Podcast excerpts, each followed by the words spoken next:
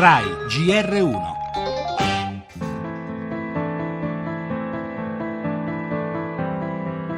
Fino a poco tempo fa facevo normalmente le vaccinazioni ai miei bambini ma eh, devo dire che ultimamente alcune le ho saltate perché non mi sento tranquilla. Le persone hanno più paura dei vaccini che delle malattie e questo è veramente un rischio che in certi casi può diventare mortale. Migliaia di bambini in Italia che non sono vaccinati e questi sono tutti esposti a rischi gravissimi.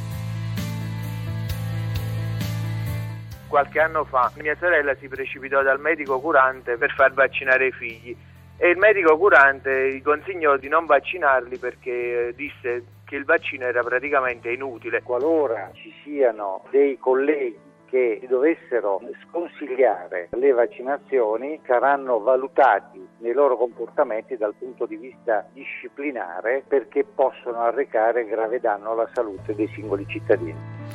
Dunque i medici che sconsiglieranno le vaccinazioni potranno incorrere in provvedimenti disciplinari, ce l'ha appena detto il segretario della Federazione degli Ordini dei Medici Luigi Conte, non si esclude la radiazione.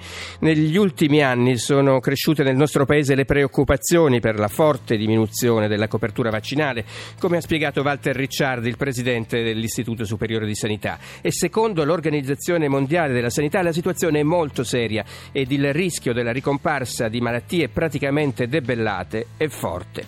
Tra le cause la crisi di autorevolezza della scienza e dei medici, l'uso spesso superficiale di Internet che è diventato il principale mezzo di diffusione delle campagne sui danni provocati dai vaccini, ma anche l'idea che le vaccinazioni siano ormai diventate superflue, dimenticando che una malattia come il morbillo è nel mondo una delle principali cause di morte tra i bambini, 115.000 nel solo 2014.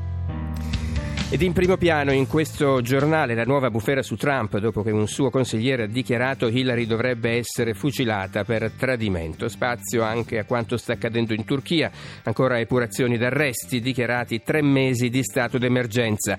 Allerta terrorismo, misure di massima sicurezza in Belgio dove oggi ricorre la festa nazionale, la politica, intercettazioni e voto segreto, il Senato salva Berlusconi ma è scambio di accuse tra PD e 5 Stelle. Per la cronaca torneremo Torneremo sull'arresto di Ricucci, soldi anche a giudici per aggiustare i processi. Economia, la guerra del grano, contadini in piazza, la musica, una nostra intervista alla cantautrice americana Suzanne Vega e lo sport con la trattativa per la cessione del Milan ai cinesi.